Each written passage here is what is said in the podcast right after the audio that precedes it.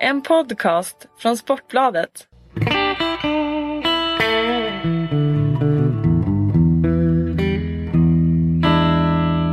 Hallå, hallå, hallå säger jag för att imitera min kollega Jonathan Ekeliv från NHL-podden.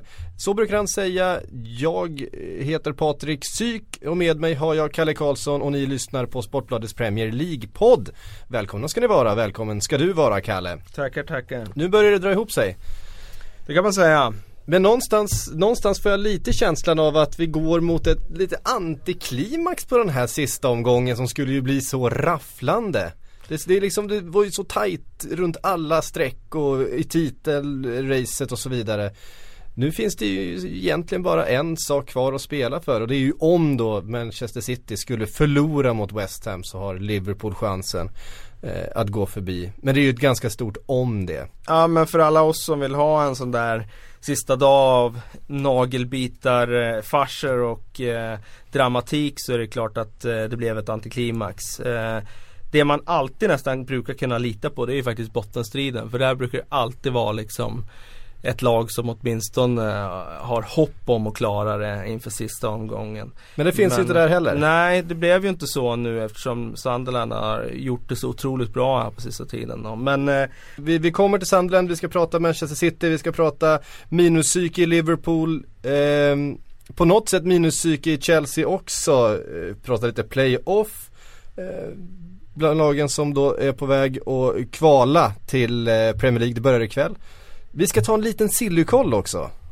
För nu börjar ju den säsongen närma sig. Och så ska vi svara på era frågor. Men vi börjar på The Eastlands, på Etihad Stadium. Där Manchester City tog eh, till slut en ganska komfortabel seger eh, igår kväll mot Aston Villa. Det satt långt inne men man dominerade ju från första spelminuten. Och vad säger man? Du har hyllat Yahya Touré i bloggen här. Eh, en helt enorm match gör han ju.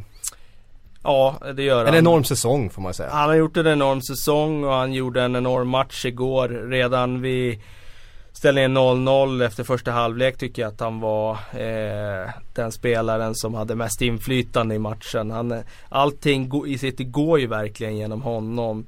Framförallt när han spelar, spelar bredvid Garcia som egentligen bara lämnar över ansvaret på, alltså det kreativa ansvaret så i uppspelsfasen. Och Jaja är ju en eh, så, så komplett spelare. Alltså han behärskar ju precis allting med det korta spelet, med det långa spelet och när, när inte lagkamraterna gör liksom någonting av hans passningar, eh, ja, men då tar han ju bollen själv som mot mot eh, Everton senast. Gör en, gör en gubbe och sen spelar han fram Agüero i ett läge där, ja i ett jättebra läge så att säga. Eller så gör han som i, i slutminuten igår att han tar bollen och springer hela vägen själv och sätter dit den. Eh, det, han är en eh, monstruös, monstruös spelare. Det, det, det finns ingen annan Yahya Touré riktigt i fotbollsvärlden som jag kan komma på som en spelare som, han är liksom den här serietidnings, eh, liksom Buster fotbollsspelaren som har precis alla egenskaper. Som kan skjuta hårdast, som kan springa snabbast och som kan passa och som kan göra mål och som kan tackla och som kan Precis för han har ju hela sin bollvinnar eh, sin, liksom. sin, sin bollvinnaregenskap Som ju bland de kreativa spelare som man ofta jämförs med i stort sett alla saknar Ja men ta nummer 10 spelare i världen Vilka kan gå ner och spela mittback där? Du skalar ju bort alla eh, 99,9% där redan eh, Han har liksom spelat mittback i en Champions League-final mot Wayne Rooney och Cristiano Ronaldo och, och gjort det oerhört bra.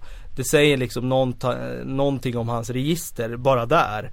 Eh, men sen om man tittar på han som spelare, alltså det, bara att du har den där storleken och fysiken kombination med de här sammetslena fötterna när han smeker fram de här bollarna som man gör eh, liksom gång på gång men även i gårdagens match. Det, det bara det är ju fantastiskt. Mm. Varför har vi pratat så lite om Manchester City den här säsongen? Vi har fått den här frågan ganska eh, många gånger. Ja, varför pratar ni eh, mindre om Manchester City än om till exempel Liverpool? Vi har pratat väldigt mycket om, om Southampton ju också. Eh, och det är väl egentligen för att man, man har hela tiden smugit med. Ganska länge och man också haft den här matcher i hand. Så man har, man har legat lite grann i kölvattnet hela tiden. Men också för att man faktiskt är det laget mer än något annat som har gjort vad som har förväntats den här säsongen. Det har ju varit så extremt många oväntade resultat och oväntade eh, utvecklingar för Ja, eh, Manchester United, för Liverpool, för Arsenal till viss del också. Eh, men Manchester City är väl det laget som egentligen har gjort precis vad man kunde förvänta sig av dem. Ja, eh, jag tippar att de skulle vinna ligan inför säsongen och nu ligger de i, i topp med en omgång kvar. Och precis som du säger eh, så blir det ju eh, Alltså ett, ett Arsenal som seglar upp på hösten och överträffar alla förväntningar blir ju mer spännande att prata om då än det här laget som bara tuffar på och gör det som, som, eh, som man eh, har förväntat sig. Sen kommer ett Liverpool som seglar upp och som överträffar också alla förväntningar. Ja då blir det ju de som blir snackisar. Så att eh, det är ganska naturligt tycker jag att, att det där laget som som är en förhandsfavorit och som, som inte gör någonting liksom remarkabelt, inte blir lika omtalat. Nej. Eh, men ändå så finns det ju historier eh, från den här säsongen och om det här laget. Eh, vi har en bland annat i Joe Hart som ju började den här säsongen på ett inte alls speciellt övertygande sätt. Var petad i flera matcher, ifrågasatt eh, skulle man till och med värva en annan målvakt i januarifönstret. Han har spelat upp sig, det måste man säga. Och, och ser nu faktiskt ut att vara tillbaks i den där Joe Hart som, som vi lärde känna för ett par säsonger sedan. Precis, den där Joe Hart som gör matchvinnande räddningar och bara hans räddning mot Steven Naismiths eh, friläge mot Everton borta här i ett otroligt avgörande skede av kan den matchen. Kan ha avgjort den här eh, titelfighten. Ja, faktiskt, faktiskt. Och Eh, det är ju den Joe Hart man minns från när han var som allra bäst. Och det verkar som att han har toppat formen i, i perfekt tid till, till VM som kommer här nu. För det var länge sedan man såg honom som verkligen en maktfaktor i, i eh, Manchester City. Ja, precis, och, och i, i matcherna som, ja. som de ut, utvecklade sig. För så var det för ett par säsonger sedan. Ja. Det var liksom, man hade dels det här svindyra eh, projektet framför men så hade man då den här supermålvakten där bak som på egen hand kunde vinna poäng i alla fall rädda poäng åt eh, Manchester City. Ja det var ett tag sedan man såg att han utstrålade den där tryggheten till försvararna. Och det, det kanske är därför också en sån som Martin Demichelis eh, har varit så bra nu senaste tiden. För det tycker jag också är en sån spelare som man bör lyfta fram i City. Det, det, där kan vi verkligen prata om en spelare som det raljerades över i, i höstas. Ja, inte minst av oss. Eh, bland annat av oss eh, och delvis rättmätigt för jag tycker att han eh, var alldeles för misstagsbenägen och eh, en typ av försvarare som som använder ett försvarsspel som jag inte är speciellt förtjust i. Alltså han är väldigt fladdrig och gör jättebra brytningar ibland men det är med en enorm risk när man kastar sig in på det sättet som han gör och då orsakar man den typen av eh, straffar som han också gjorde. Men han har ju faktiskt växt otroligt mycket här nu senaste tiden och eh, han blev ju dessutom vald till lagets bästa spelare förra månaden av de egna fansen och det var ju ett, ett bevis på det. Men eh, liksom ut, verkligen ingett trygghet han också. Det, det vände lite för han när kompani tog den där utvisningen borta mot Hall och han fick gå in och vara chefen själv där i eh, försvaret och sen är det som att han har surfat vidare på den vågen. Mm. För att eh, det blev en knäck nästan. Det var väl den där matchen mot Barcelona i eh, Champions League där han fick otroligt mycket kritik eh, för sin insats. Men då ska man ju ändå komma ihåg att det är ett helt okej lag de möter. Och att som då central mittfältare som han faktiskt fick spela, han fick spela släpande defensiv mittfältare i den matchen, tror jag. Eh, som han blev, fick utstå mycket kritik för.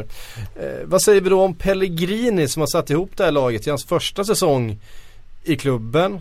Eh, har på många sätt eh, fått vissa spelare att, eh, att utvecklas och höjas. Jag tänker på Nasri till exempel som ju var petad under stora delar utav eh, förra säsongen då under Mancini eh, ser nu ut igen som den här pigga kreativa spelaren som vi kommer ihåg från Arsenal. Eh, hur mycket ska Pellegrini eh, ta åt sig utav den utvecklingen för Nasri? Svårt att säga just när det gäller Nasri men eh, han ska ju definitivt ha credit för det sättet han har eh, gjort om sitt i spel från att vara en, eh, metodisk, eh, ganska trög maskin till att bli ett fartfyllt, eh, väldigt, väldigt sevärt lag. Och framförallt då under hösten när de verkligen flög fram där framme i anfallet med Agüero och Negredo. Eh, så det tycker jag har varit eh, otroligt kul att se att Pellegrini har någonstans nästan varit den här eh, katalysatorn kan man säga nu för den här vågen av 4-4-2 i Premier League med två, två strikers. Han ställde ju faktiskt två anfallare på benen redan i premiären mot, mot Newcastle där och, och de gick iväg och vann med 4-0 och, och alla gjorde vågen. Eh, det var modigt och eh, det var, eh, ja, han satte en liten trend där och eh, Ja, men, eh, sen, sen, är det ju i och för sig då med Pellegrini, det var det jag skulle komma in på. Ja, att, eh, alltså hans, hans första säsong kommer ju avgöras av vilka titlar han tar. Och, och liksom skulle de stöpa det här i, på söndag här genom att gå på en mina då kommer han vara sågad. Eh, om de vinner då kommer han vara hyllad. Alltså det är så små marginaler och jag minns exakt hur det var för Mancini för två år sedan. De satt och liksom sågade honom eh, när de höll på liksom eh, eh, missade där. Eh, sista omgångarna där. Och inte minst där mot QPR. Eh, så, det var ju, det var ju ganska, ganska rafflande får man säga. Ja och sen är det liksom eh, några sekunder kvar och så gör Arguero det där målet. Och då är det som att Ja ah, men nu vann de ju titeln, då är han hyllad. Så det finns liksom ingen mellanting där. Eh, det fanns inte då och det, fanns, det finns inte nu heller upplever jag. Mm. Eh, men det finns eh, lite smolk i den här miljardbägaren som han har tagit över och då tänker jag på Financial Fair Play som nu har börjat träda i kraft. Eh, Uefa har bedömt att Manchester City har gjort sig skyldiga till, till eh, regelbrott mot Financial Fair Play och har då dömts till böter. Det är, känns ju som att, eh, ja jag vet inte vad man ska jämföra det med riktigt men eh, Böter är väl det, det, sista som biter på en klubb som Manchester City som väl har i stort sett hur djupa fickor som helst. Eller kommer det påverka dem? Eh, nu var det ju i och för sig en ganska saftig böter får man ju säga. Eh, I och för sig drabbar ju böten då eh, drabbar ju klubben men den får ju då ägaren gå in och och, och täcka upp själv ur egen ficka och då kan man ju undra hur mycket den drabbar. Sen är det klart, jag tror inte att de tycker det är sådär jättekul att lägga ut en halv miljard heller. Bara sådär rakt ut. Eh, det är väl jag inbillar mig att det någonstans är pengar även för dem. Det kanske det inte är. Det vi, får kanske, väl, vi får väl se. Det kanske bara är pocket money som, som man brukar säga. Ja. Men, men, det, eh, som är, det som är men, intressant Men det då? som är då intressant det är ju om det blir de här transferembargos och att man sätter liksom stor, eh, nivå för truppstorlek och sådär. Det, det är kännbara grejer.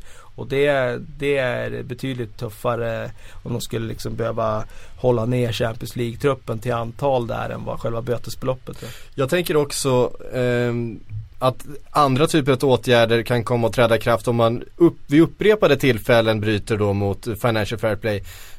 Och den här bestraffningen, alltså den här böten borde ju då också spela in på hur man hur man kan bete sig på transfermarknaden för att i framtiden inte eh, bryta mot Financial Fair Play. Så att man åker på en halv miljard i böter men fortsätter värva för ungefär lika mycket, ja då har du helt plötsligt gjort av med en miljard när du värvat för en halv för att du har betalat en, en halv då också i böter. Eh, och då blir mer eh, känslig för, för eh, granskning vad det gäller Financial Fair Play i framtiden.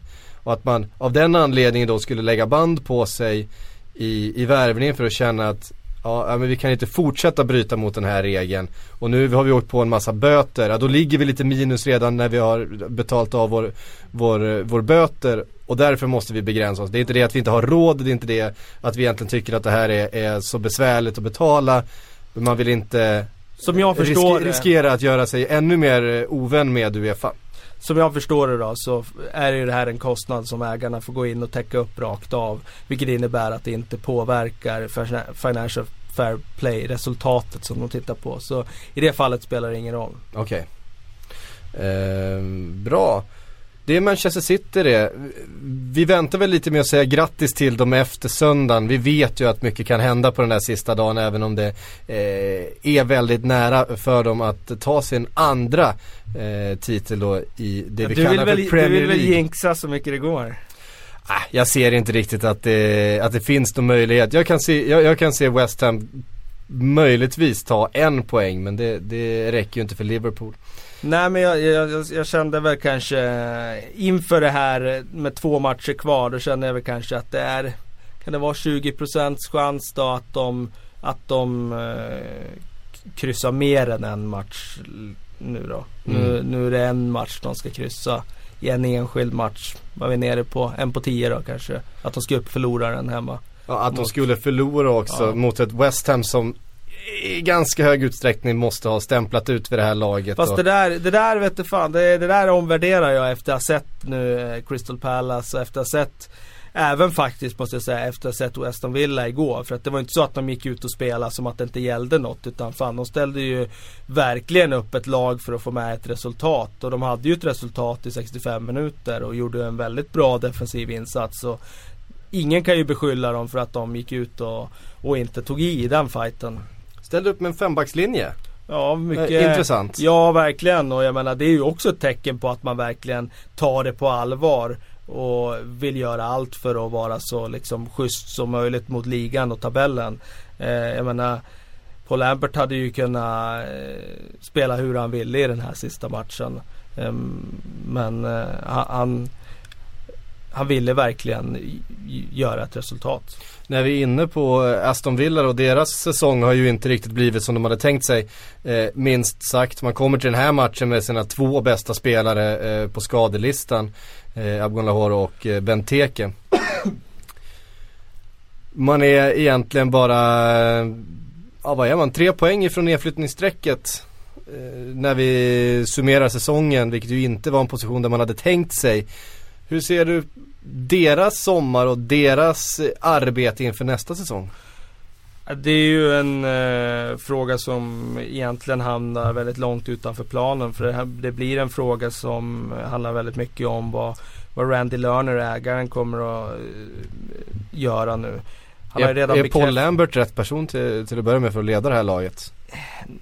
Nej, jag är ju tveksam till det. Nu har han ju fått tid här och eh, i och för sig då så har han väl inte fått eh, transfermedel riktigt att bygga det här laget med. Och det, det finns väl en aspekt i att han skulle kunna få en sommar där han fick eh, pengar att spendera eh, och eh, få en chans till då.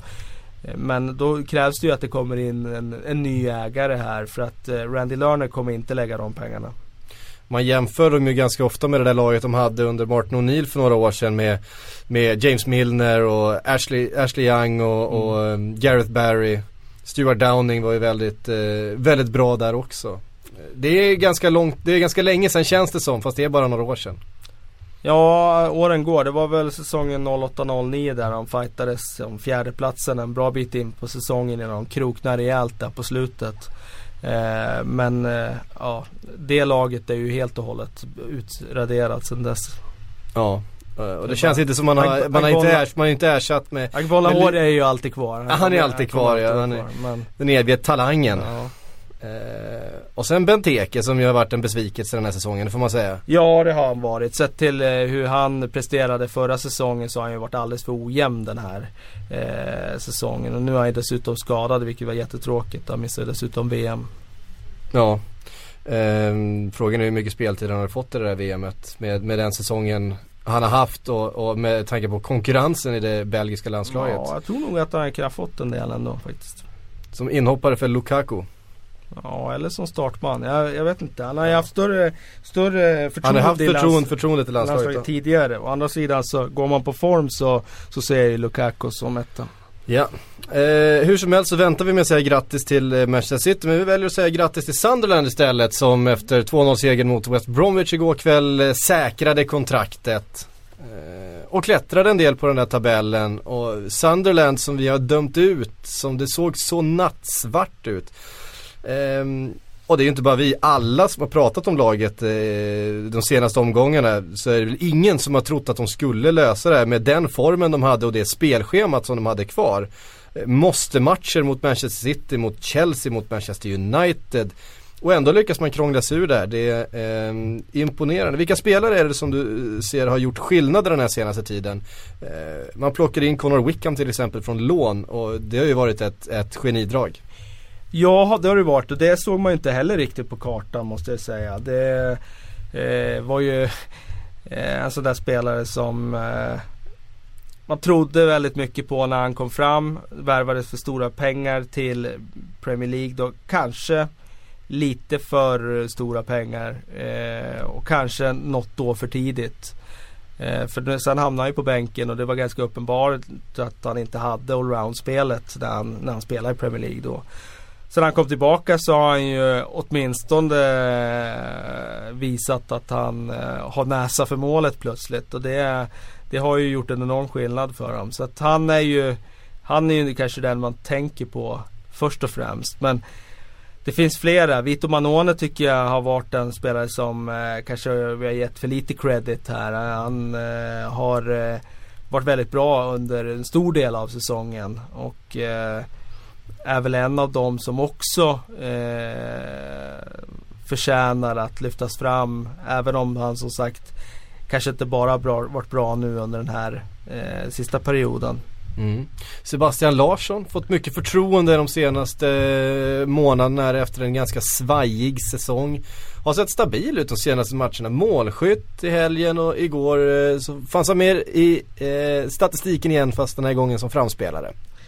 Ja, eh, han har ju faktiskt eh, vaknat till liv här på slutet. Och det, jag brukar säga det, när spelare spelar för sin framtid då, då brukar de vara som allra bäst. Eh, jag anar att det är något sånt nu för, för Larsson. Att han känner att nu är det dags att, att börja göra lite eko om sig här. För att nu ska det ju för antagligen eh, liksom, Förhandlas kontrakt Ja men förhandlas ett kontrakt eller ut och raggas något ja. nytt kontrakt. Det pratas ju om att Stoke eh, ska ligga långt i förhandlingarna med Sebastian Larsson. Jag tror inte att Sebastian Larsson blir kvar i Sunderland. Det är bara Nej. en magkänsla även om han avslutar säsongen bra nu. För att jag tror dels så tror jag klubben vill se sig om. Eh, dels tror jag han själv också känner, han har liksom inte fått spela i sin position. Det känns som att de är färdiga med det samarbetet lite Ja grann. precis, det, det har nått vägs ände. Så att han skulle nog behöva ett klubbyte. Om Stoke, ja varför inte? Om, eh, om de har en plats på högerkanten eh, så om han känner liksom att han får spela in i den positionen så tycker jag absolut att eh, det kan vara en en idé. Då har han ju en väldigt bra måltavla i Peter Crouch också. Mm. Eh, Mönchengladbach har också pratats om, eh, har varit intresserade, varit där och, och, och diskuterat ja, med hans agent. Ja. Eh, för Sebastian själv så, så gissar jag att han, att han trivs rätt bra med livet i England och att Stoke skulle vara en eh, en bra resa. Mm. Eh, en säsong under Mark Hughes i Stoke. Varför inte? Ja. Fabio Borini kan man ju nämna också. Han har ju också gjort eh, viktiga insatser här under våren och det var inte heller någon spelare som man inför säsongen sådär hade sådär stora förhoppningar på heller faktiskt. Men eh, jag tycker att han har, eh, har gjort eh, mer än vad jag hade förväntat mig här under den här våren. Så det mm. känns ju positivt eh, för dig också tänker jag. Ja för mig, nu är det frågan eh, om han då tar en plats i Liverpool till nästa säsong. Det är ju Han är ju en Brennan Rogers favorit vet du, det väger han, tungt. Han är ju det. Eh, och han är ju italiensk landslagsman dessutom. Eh, kommer väl inte spela det här mästerskapet. Eh, men har gjort en hel del landskamper. Vi säger ju en del om den kvaliteten han ändå har visat upp under sin hittills då rätt korta karriär. Så någonstans finns det ju en, en kvalitet i honom. Eh, sen om man håller för ett eh, topplag, ja, som breddspelare kanske i en Champions League-satsning. Vi får se. Vi får se. Han inbringar väl inga jättesummor heller om, om Liverpool skulle välja att, att släppa honom. Vi får se vad som händer med den gode Fabio.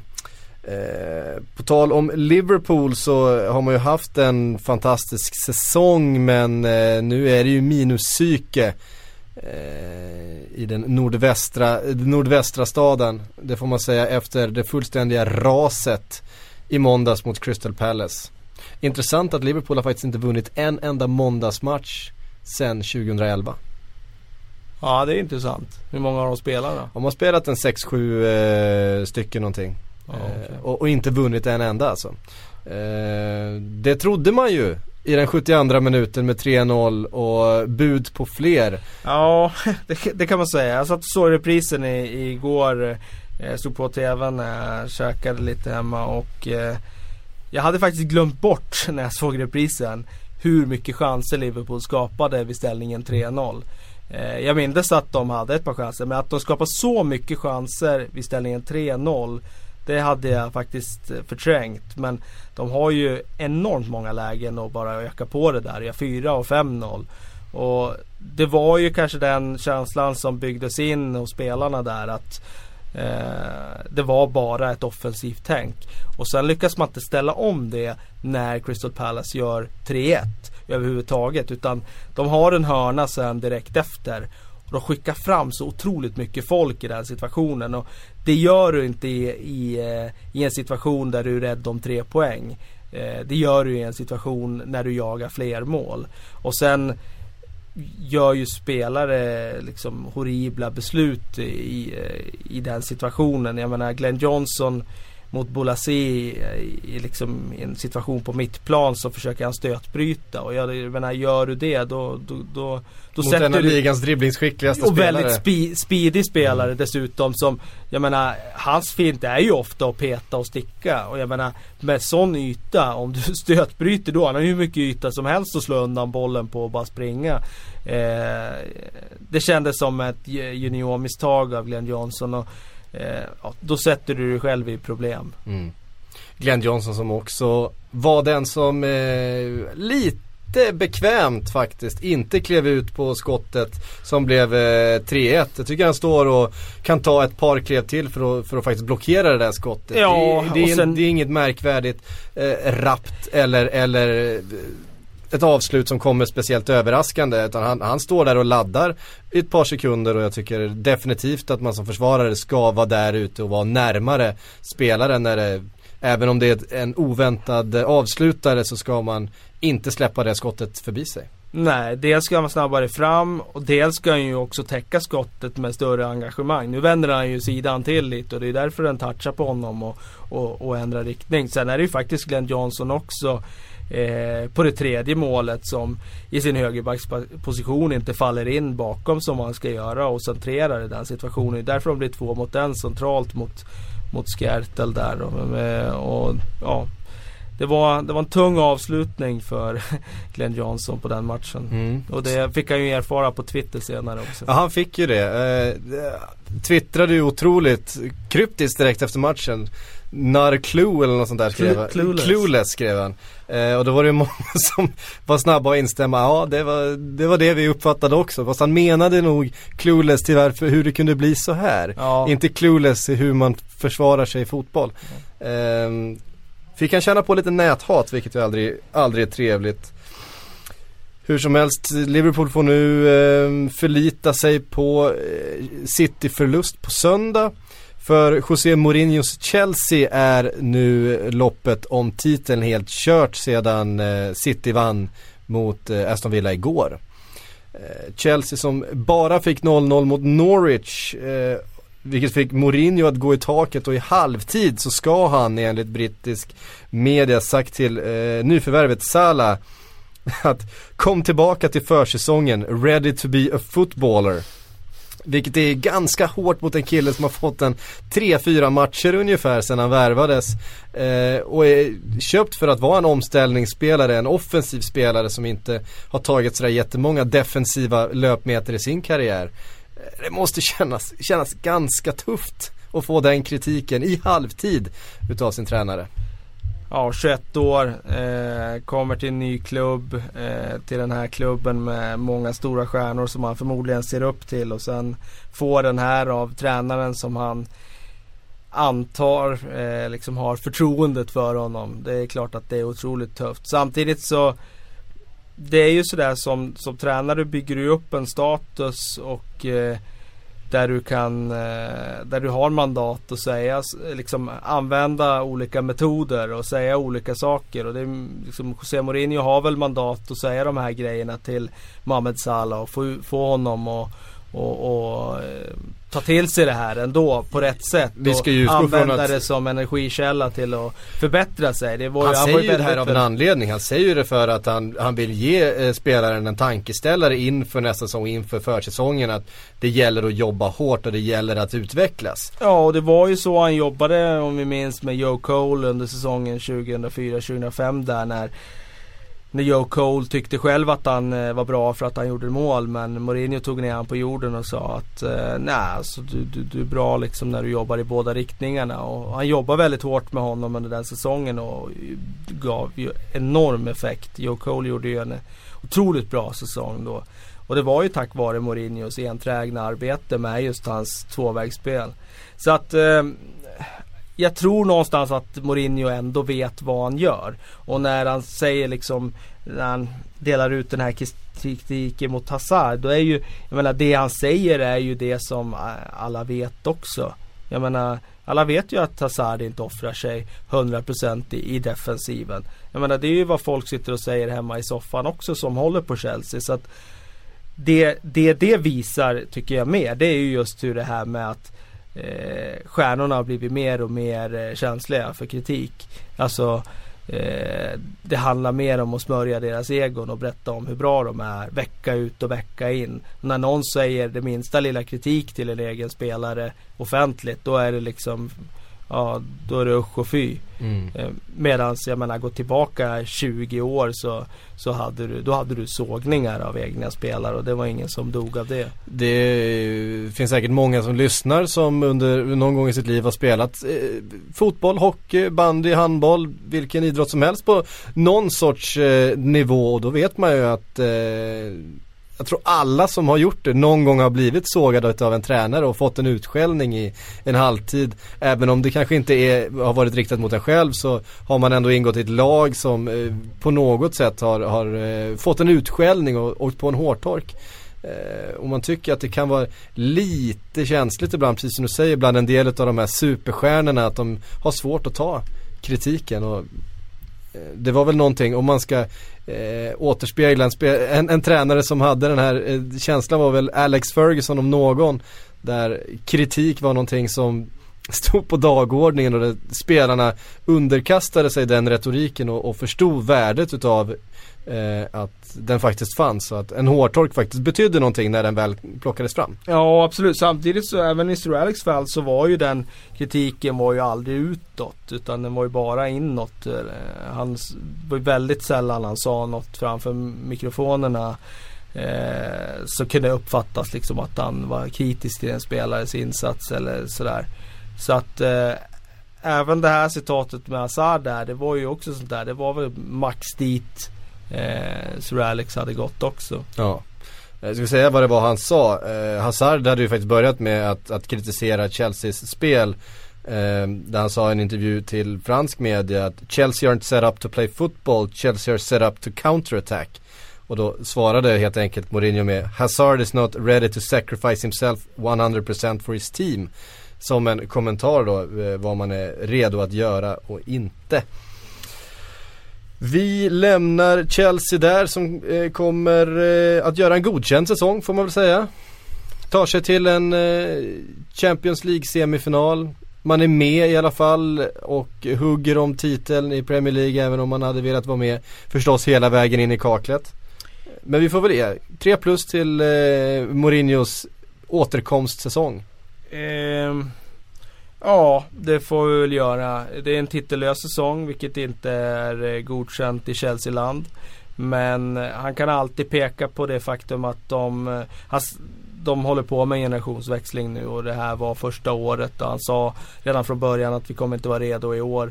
Så att han kan hela tiden vila mot det. Och av den anledningen så tycker jag väl att det har varit en helt okej okay säsong. En bra säsong. Eh, där Mourinho har fått in eh, spelare som har, uh, ja, ser väldigt intressanta mm. ut för framtiden. Man ska på, säga att han även, kritiserat, att han även har kritiserat Matic som har varit uh, fenomenal sen han, sen han kom tillbaka till, till ett Chelsea han lämnade för några år sedan. Eh, även han fick en släng av sleven i, i helgen i den där 0-0 matchen mot Norwich. Um, och det, det, är ju ganska uppenbart att det, det är någonting, det är kritik han kommer med för att spelaren helt enkelt ska vara på tårna och, och inte känna sig tillfreds med sin insats.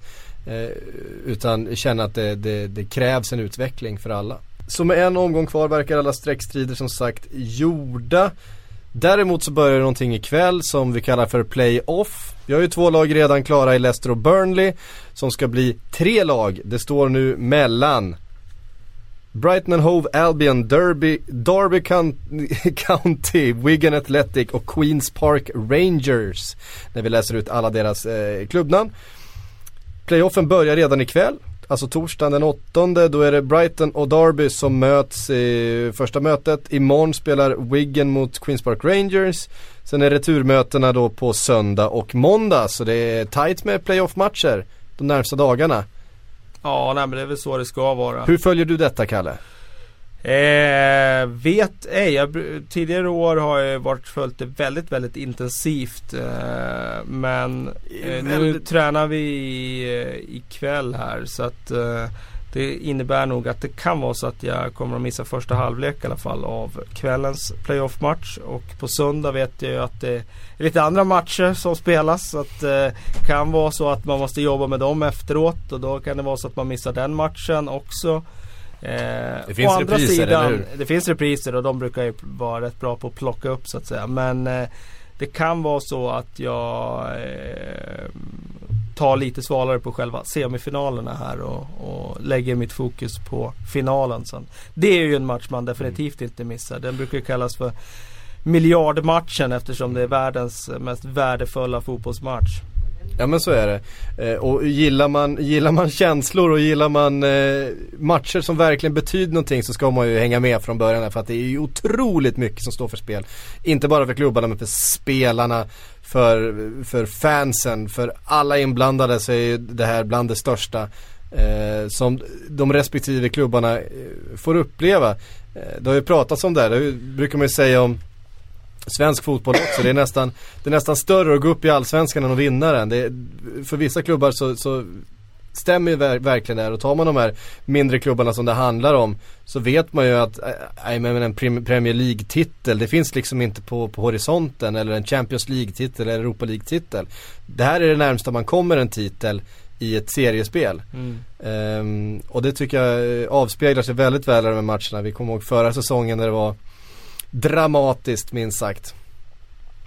Um, om vi tittar lite på de här matcherna, hur, vilka vill du ska gå vidare om du får tycka någonting här? Ja, jag, jag hade ju i och för sig en viss liksom eh, kärlek till Wigan och deras eh, sejour i, i, Premier League. För jag tycker de var en färgklick under den tiden. Men jag har svårt att tro att de kan komma tillbaka och göra samma samma sak eh, en gång till. Så att eh, de kan väl få fortsätta bygga vidare på sitt projekt nu nere i Championship eh, något år till. QPR eh, har visserligen eh, starka finansiella muskler men efter den kaossäsongen de gjorde senast så tycker jag nästan att de får ha ett straffår kvar i, i, nere i Championship och, och, och fundera på hur de ska göra saker mer rätt. Det kanske behövs ett år till för, för det. Brighton and How, eh, Albion, de eh, tycker jag under en längre tid har varit en eh, väldigt spännande klubb. Som eh, redan under Gus Poyets dagar hade en eh, kontinental spelstil och, och, och spelar mycket efter backen. Och har ju en ny fin arena i Amex Stadium. De har eh, en, hämtat en spansk tränare nu som heter Oscar Garcia som liksom byggt vidare på den där typen av spel. Så att eh, det känns som en, eh, alltså de kändes redan när de var nere i League One eh, när Gust, Gus Poirier tog upp dem där att de var, det här är en framtidens klubb. Och, och, eh, Dessutom skulle du röra om lite grann. Det är ju inte ett, ett lag man man har tänkt sig eh, spela Premier League fotboll. Det är, en, det är supportrar som vi, inte, som vi inte känner sedan tidigare på något sätt. Ja precis, eh, bara, bara, bara det faktumet. Eh, sen är ju Derby är ju häftigt med det liksom att den resan de har gjort från att de sparkar tränaren ligger liksom i mitten av tabellen och sen kommer Steve McLaren av alla människor in eh, och plötsligt bara börjar de vinna matcher. Och det börjar ju alltså i hans första match med att de ligger under i paus med 4-1 och han kör en halvtidssnack där som motiverar spelarna till att kliva upp och, och göra 4-4 då i första matchen och sen bara börjar de klättringen. Och eh, det har ju varit otroligt imponerande. Och det är väl klart någonstans att man vill ge Derby en, en ny chans i Premier League och göra bättre avtryck än vad de gjorde senast. För senast var de ju pinsamma när de var uppe och, och satte ju faktiskt bottenrekord då i antal poäng. Mm. Så är det. Det finns någonting att hålla lite extra utkik eh, också efter om man tittar då eh, matchen mellan Wigan och QPR, eller hur? Med svenska ögon. En doldis. Som, ja. inte, som inte ens jag, jag hade ingen aning om att det fanns en svensk i, eh, i Wigan. Nej men jag för tror det var, det var, lätt att miss, missa det för att eh, han eh, signade ju så att säga utanför fönstret och kom ju eh, så att säga kontraktslöst dit och det var inte så himla stora rubriker heller. Men eh, det är Marcus Holgersson då som vi pratar om som finns med i, i truppen där. Ja, som har haft en lite ovanlig resa som ni säkert kommer få läsa om eh, de här närmsta dagarna. Eh, håll ett litet öga på Wigan som sagt för där, där, där dyker det upp en svensk rätt som det Han har väl mest startat från bänken eh, dock den här säsongen. Nästa vecka så kommer vi ha vårt uppsamlingshit i podden. Det blir eh, säsongens sista podd nästa vecka. Det får vi göra något speciellt av. Eh, alla frågor om årets bästa, sämsta, konstigaste och så vidare kommer besvaras då. Så därför tänkte jag att vi skulle ta en liten, liten sillikoll nu när säsongen inom kort kommer, när den säsongen inom kort kommer tränga ut allt annat utrymme i de engelska eh, medierna och eh, till ganska stor del även de svenska. Eh, Innebär minst, det att Sillypodden podden börjar direkt efter och ta vid eller? För det kommer ju alla undra nu. Alla kommer undra det. Den kommer inte ta vid eh, direkt veckan efter men eh, snart, snart, snart, snart kommer Sillypodden i lite, lite ny kostym eh, tillbaka för ett långt och härligt sommar, eh, sommarsjok Eh, i, i säsongen som vi älskar att hata att älska på något sätt. Eh, men vi börjar med eh, Chelsea. Som vi ger knappt godkänt då efter den här säsongen och där pratas det förstås anfallare. Ja, vi gav väl dem godkänt. Ja, vi gjorde det. Eh, anfallare till Chelsea, det är ett ämne som kommer tas upp eh, många gånger Ja, Diego, Diego, Costa. Ja, som nu, som ju ändå har erbjudits ett, eh, för en förlängning med Atletico Madrid. De vill ha honom en säsong till, bara en säsong till. Och försöka rida på den här eh, framgångsvågen som de har haft den här säsongen. Får väl se ifall det blir så eller om pengarna till slut blir för stora från Chelsea.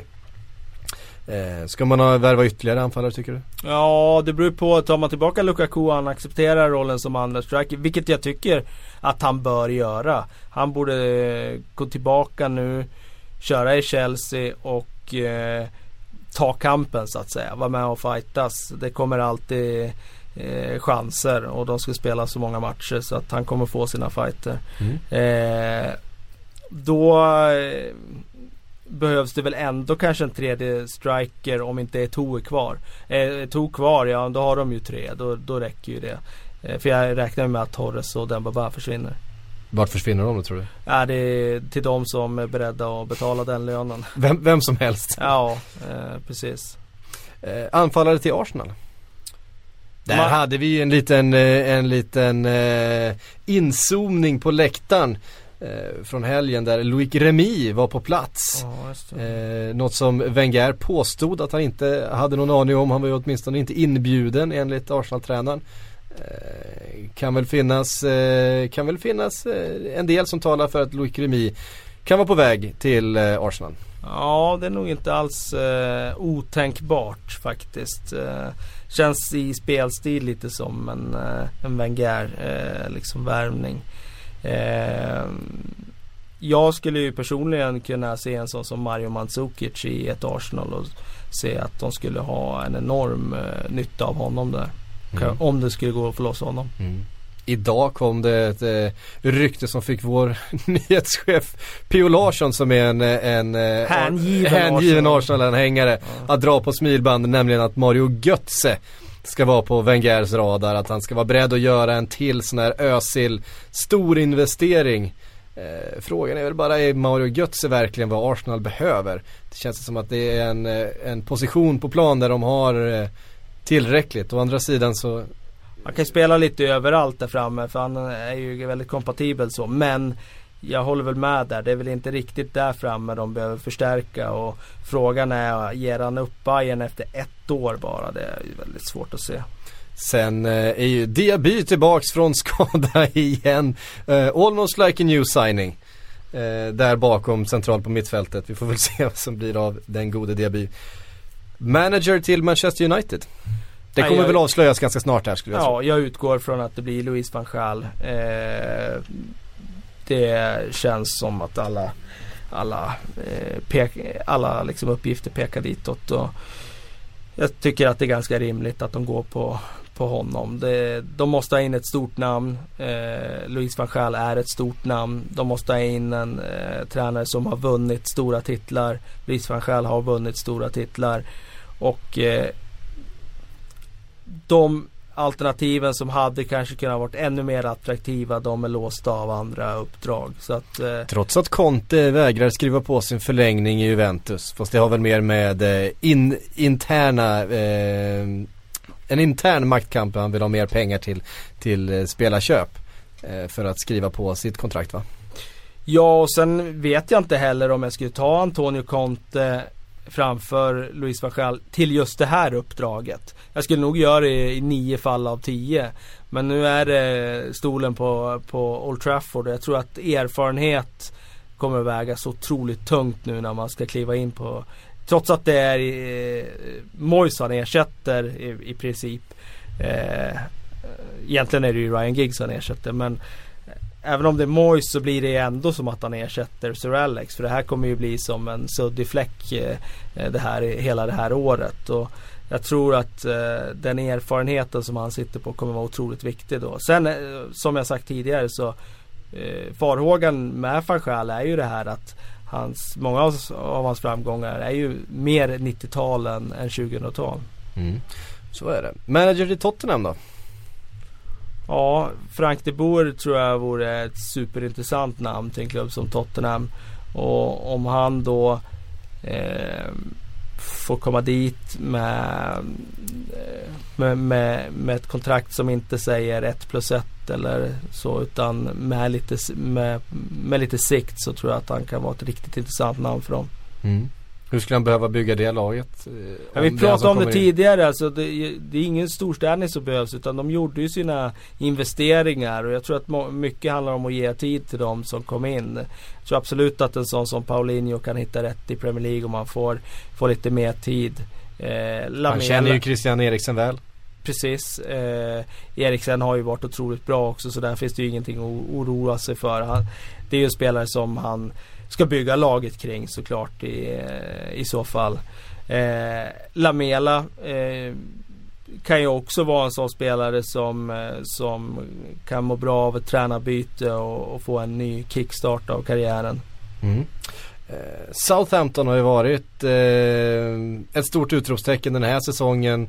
Nu hamnar man inte så långt upp i tabellen som man trodde att man eh, kanske skulle göra till slut. Men en hel del utropstecken i själva truppen som nu riskerar att bli sönderköpt som så många andra. Vi var inne på Aston Villas framgångsrika säsong där 08-09 med de spelarna. Det laget eh, ser helt annorlunda ut idag. Riskerar Southampton att gå samma eh, öde till mötes efter sin fina säsong eh, 12-13. Förlåt 13-14. Ja, jag har eh, en del farhågor för det. För att Luxor, eh, min känsla nu är att han eh, kommer att flytta i sommar. Eh, det kommer att komma ett riktigt stort bud på honom från Chelsea eller från Manchester United. Eh, eller både och såklart. Men no något av dem kommer att, att, att accepteras av eh, Southampton och han kommer att välja själv sen var han vill gå. Eh, Adam Lallana tror jag också är en sån spelare som det kommer komma ett väldigt stort bud på. Och jag tror att det finns en risk att han också faktiskt flyttar. Och då har du liksom släppt Han hintade ändå om att han, eh, att han var sugen på att stanna Eh, han blev utnämnd till årets spelare och i sitt tal där så sa han att jag, jag älskar den här klubben, jag har tillhört den så länge, den är en så stor del av mitt liv och jag skulle verkligen vilja, vilja ta det här projektet vidare och se, se hur långt vi kan nå. Um, han är ju Southampton through and through. Han är ju liksom nästan Mr Southampton nu kan man ju säga. Med tanke på att han har varit där hela, hela sin karriär. Mm. Och blivit en, nu verkligen en, en symbol för klubben med den här supersäsongen som han har gjort nu. Men nu ska han åka och spela VM. Eh, det finns stora chanser att han gör stora avtryck där. Det kan komma ett, ett, liksom ett riktigt fett bud efter en sån turnering. Och, och då menar jag inte i övergångssumma utan i lönecheckar. Och då kan saker hamna i ett annat läge. Mm. Så att, pratas, ju om, eh, pratas ju om Liverpool där eh, ja. Brendan Rodgers ska ha fått 700 miljoner att spendera den här säsongen. Eller den här sommaren. Eh, kommer han lägga en del utav de pengarna på Adam Lallana tror du? Ja, det, jag tror absolut att en del eh, kommer att vara ett bud på honom. Eh, det, det tror jag. Vad, vad, vad borde Rogers göra med den här, det här kassaskrinet? Ja, alltså det, egentligen är ju inte liksom en eh, Lalana jag tänker på utan snarare förstärkningar till, till försvaret som, som har läckt på tok för mycket den här säsongen. Det är, om de inte vinner titeln nu då, vilket de inte ser ut att göra, men eh, då är det ju på grund av att backlinjen inte håller. Eh, Eh, det ska in en, en klass mittback där. Jag saknar fortfarande den eh, mittbacken av yppersta klass. Jag saknar fortfarande ytterbackar av yppersta klass. Eh, så att där, där måste, där ska väl den stora egentligen budgeten inriktas. Man köpte Sacco för stora pengar förra sommaren. Ja, han kan ju absolut växa in i det Sacco. Så att det är, det är inget problem så med honom. Men eh, Eh, det behövs läggas mer pengar i det försvaret. Jag gissar ju att en sån som Kolo Touré till exempel eller eh, Daniel Agge, någon av dem lär väl försvinna i sommar. Mm. Eh, vi lämnar Silly där men vi gör det lite mjukt för nu går vi över på lite lyssnarfrågor. Eh, Simon Palm skriver så här om Wenger hade fått tjänstledigt under det senaste sommarfönstret hade Arsenal slagit som ligatiteln då. Han menar alltså att ja. om någon annan hade, hade skött liksom värvandet utav spelare. Om Joe Kinnear hade suttit där istället. så, det kan bli precis vad som helst. Ja, då, ja nej men eh, så svårt att säga det där liksom. Eh, Hindsight is always 2020 ja, som man säger. Ja precis alltså de gjorde ju såklart misstag under förra sommaren Arsenal. Det tror jag de är medvetna själva om det här med att de la De misslyckades med Higuain och de la eh, misstolkade den där klausulen i Suarez kontrakt.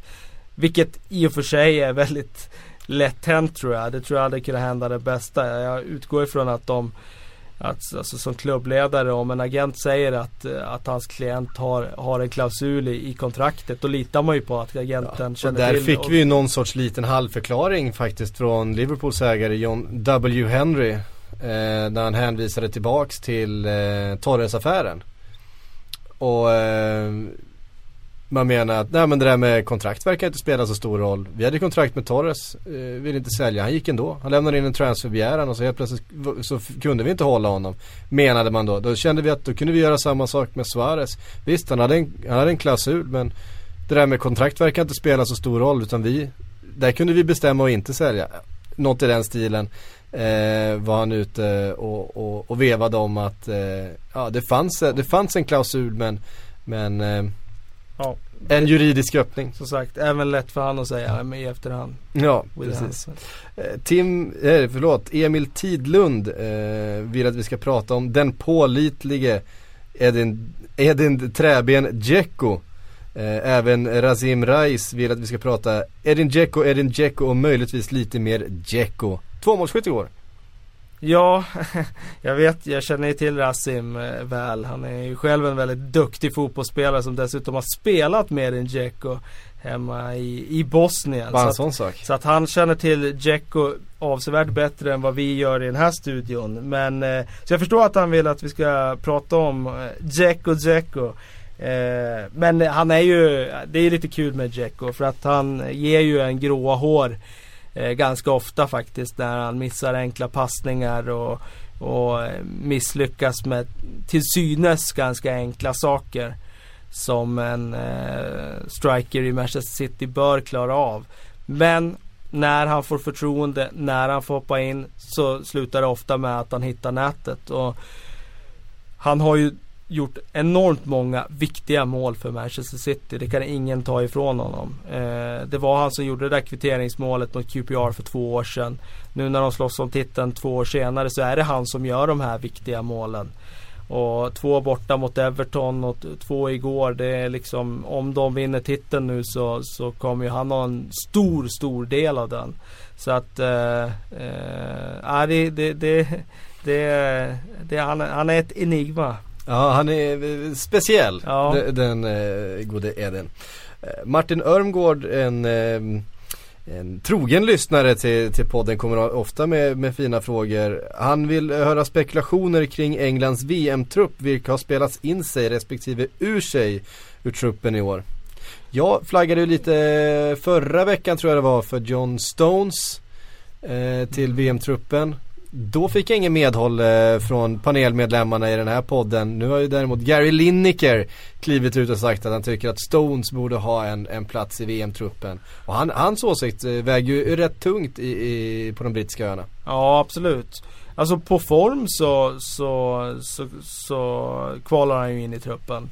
Men eh, det är ju om man går på form eller om man går på erfarenhet när man tar ut en trupp och, och det är ett VM som ska spelas. Eh, han har inte presterat under speciellt lång tid om man säger så. Nej. Och eh, det är lite den där eh, farhågan med, jag menar Raheem Sterling var också ung och presterade under en eh, tid och sen var han i en svacka i ett år sedan. Alltså du vet inte vad du har en ung spelare som går in och spelar i trans under, under några månader. John Stones ser otroligt intressant ut. Eh, kommer bli en stor back men det är ingen garanti för att den här formen håller i sig och är jämn över det kommande året. Eh, så på det sättet så tror jag kanske VM är lite tidigt. Å andra sidan nu gick Phil Jones sönder här. Skadade axeln. Och jag tycker väl inte Phil Jones eh, har eh, Som vi var inne på också, han, den, han är den största, största faran har, är för sig själv. Ja precis, ja, jag skrev ju det där på Twitter och eh, jag menar kastar du in i dueller som han gör hejdlöst konsekvent Alltså då kommer du ju vara skadad ett visst antal matcher varje säsong och, och det, det är ingen slump att han, att han är det varje säsong. Han är borta ett visst antal matcher varje år och Det handlar ju om att vara lite street smart som, som fotbollsspelare. Jag brukar ta exempel på som jag tycker är skillnaden liksom mellan en smart och lite kanske osmart spelare då. Det är ju Henke Larsson mot Fredrik Ljungberg. När tacklingarna kom så sprang ju Ljungberg alltid hela vägen in och så fick han tacklingen stenhårt. Och så var det inte ens säkert att han fick inkastet med sig för att det, liksom, bollen kunde lika gärna studsa tillbaka på hans fot och ut. Och så låg han ner och så hade han jätteont. Medan Mr Larsson då iskallt bara alltid hoppa över tacklingen, tog inkastet och så var det bra med det liksom. Och eh, på det sättet så tror jag att man som fotbollsspelare måste vara liksom någonstans lite En vi- En viss självbevarelsedrift Ja, måste precis. finnas där. Eh, ska, vi, eh, ska vi bara försöka eh, spåna fram en, en startelva för England? Hinner vi göra det?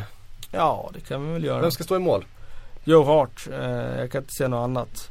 Eh, I mitt försvaret är det, för mig är det solklart Gary Cahill eh, och så blir det väl Phil Jagielka. Jag utgår från att, att det är förstahandsvalet. Jag hade ju gärna sett Phil, eller Gary Cahill, John Terry där men jag kommer inte få min vilja igenom där. Nej, han är ju, han, han, Han är han har ju sagt tack, tack, tack för sig Ja i precis, landslaget. så Roy har sagt att han inte vill ha honom där. Så, att, så det är inget att snacka om. Till Kanske, vänster kanske blir- sprider lite dålig stämning den, eh, den karln i, Ja, i, i det- vissa sammanhang. Det skulle bli för stor grej, det skulle ta för mycket stort fokus av laget och för mycket energi om de skulle hoppa svara på frågor om det där. Så att jag förstår absolut med att eh, han drar negativa bitar med sig också. Till vänster blir det väl Baines. Och till höger eh, i nuläget utgår jag från att det blir Glenn Johnson. Eh, som trots allt är bättre i landslaget än vad han är i, i, i Liverpool faktiskt. Eh, mitt... Men det är väldigt, väldigt ojämnt eh, kvaliteten man har på vänster respektive högerback ja. i landslaget. För att bakom Baines finns ju en Luke Shaw och en Ashley Cole. Mm. Eh, högerbacken ser, tror, skulle någon av dem kunna gå över och, och, och dubbla till höger? En Ashley Cole till exempel med sin, med sin ehm, Ja jag tror Luke skulle jag, faktiskt göra det ännu bättre faktiskt. Eh, tycker, jag uppfattar honom som mindre enfotad än, än Ashley Cole faktiskt. Eh, så jag tror att han skulle kunna göra det. Men att göra det i VM det ser jag som uteslutet och liksom börja laborera med det där. Eh, så att eh, jag tror att de kommer välja en högerback som är högerfotad. Då blir det ju Glenn Johnson eller Kyle Walker då. Mm.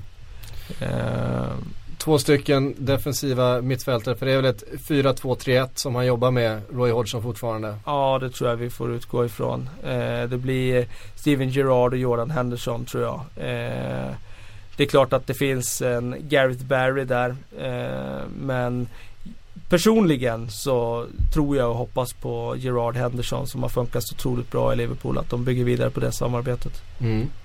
Trion framför? Ja, där finns det ju lite alternativ och jag, ja, vet, jag vet ju hur jag skulle formera det men eh, Men eh, jag tror inte att eh, Roy kommer få gehör. Jag skulle ju spela kanske då Sturridge längst fram Welbeck till vänster, Rooney som tia och Sterling till höger. Men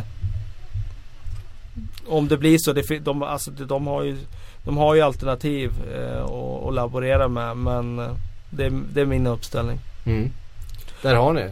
Kalle Karlssons eh, startelva för Och varför får Welbeck starta? Ja, för mig så, så bidrar han med andra egenskaper eh, än vad, vad kanske en spelare som som är mer bollhållande gör. Eh, bredvid Wayne Rooney så tror jag det behövs den typen av, av spelare som springer för andra.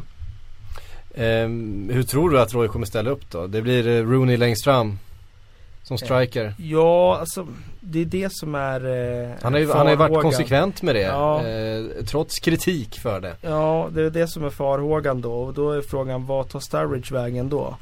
Eh, det är den jag är lite orolig för. För där ser man ju att det, det, han fungerar ju inte alls lika bra när han blir utplacerad på en kant i ett 4-2-3-1.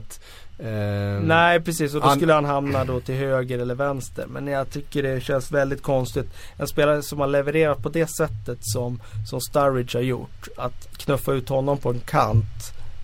När, när man kan flytta. För det är det jag menar, då skulle jag hellre, då skulle jag hellre spela Wayne Rooney till vänster. Faktiskt. Ja. Eh, Sterling centralt?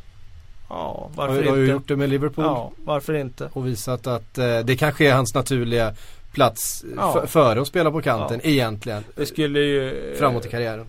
Onekligen ge ganska många motståndare eh, svårighet att läsa, läsa eh, England liksom om man skulle börja laborera så. För då får de ju väldigt många alternativ och, och eh, dimensioner. Är Roy Hodgson verkligen eh, rätt person att, att laborera på det Nej, sättet? Det är, han, är han så avancerad i sin taktis, han är mer en reaktiv tränare så att eh, det kommer ju säkert bli ett väldigt eh, eh tight England som eh, i första hand kommer att vara väldigt tajta bakåt. Det är ju Roys melodi. Mm.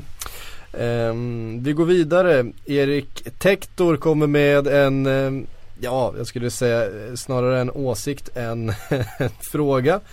Ehm, skrattretande att Gerard kom före Jaya i journalisternas framröstning som Premier Leagues bästa spelare efter Suarez.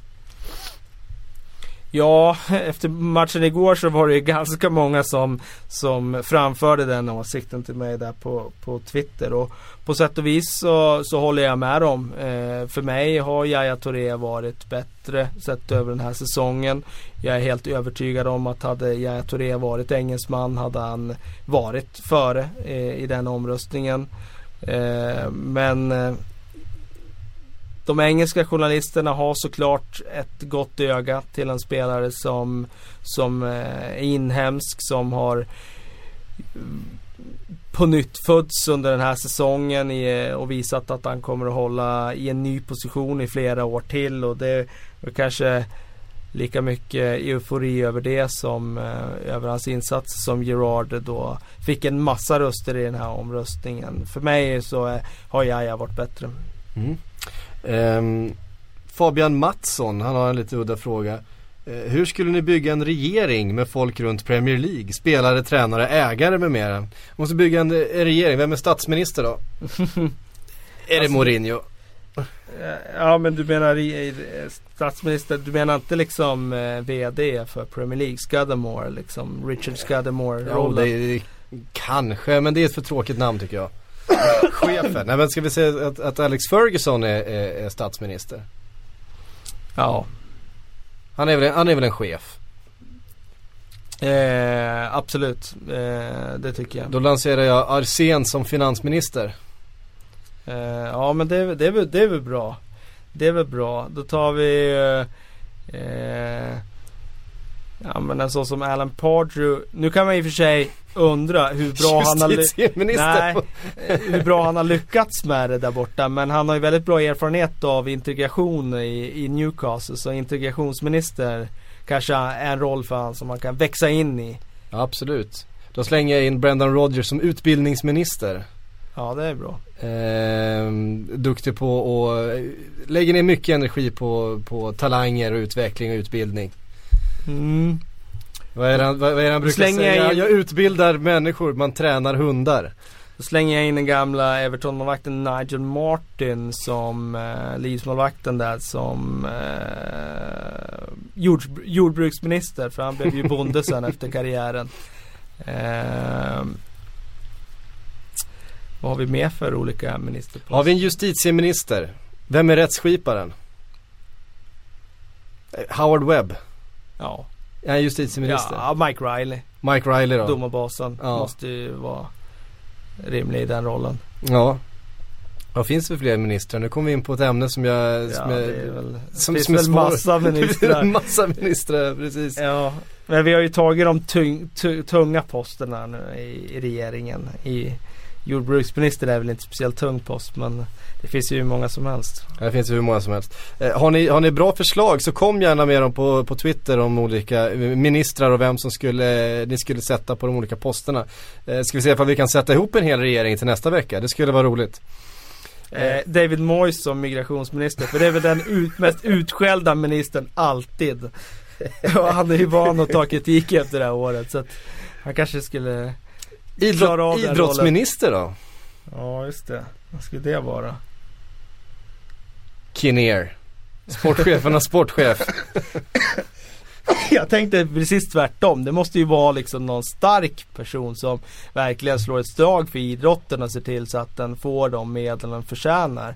Och du tänker på Joe Kinnear som bara Ja, det var, det var, det var ironiskt. Det var, Ja, okej. det var Ja. Ja men då får vi slänga in ehm, vem, vem, vem har slagit ett slag för de idrottsliga värdena den här säsongen då?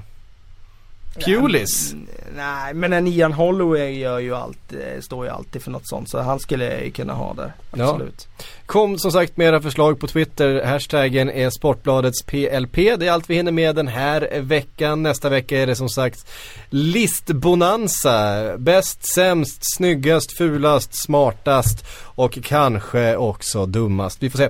Eh, tills vi hörs nästa vecka. Mitt namn är Patrik Syk. Eh, mitt emot mig sitter Kalle Karlsson. Eh, vi hörs. Hej då.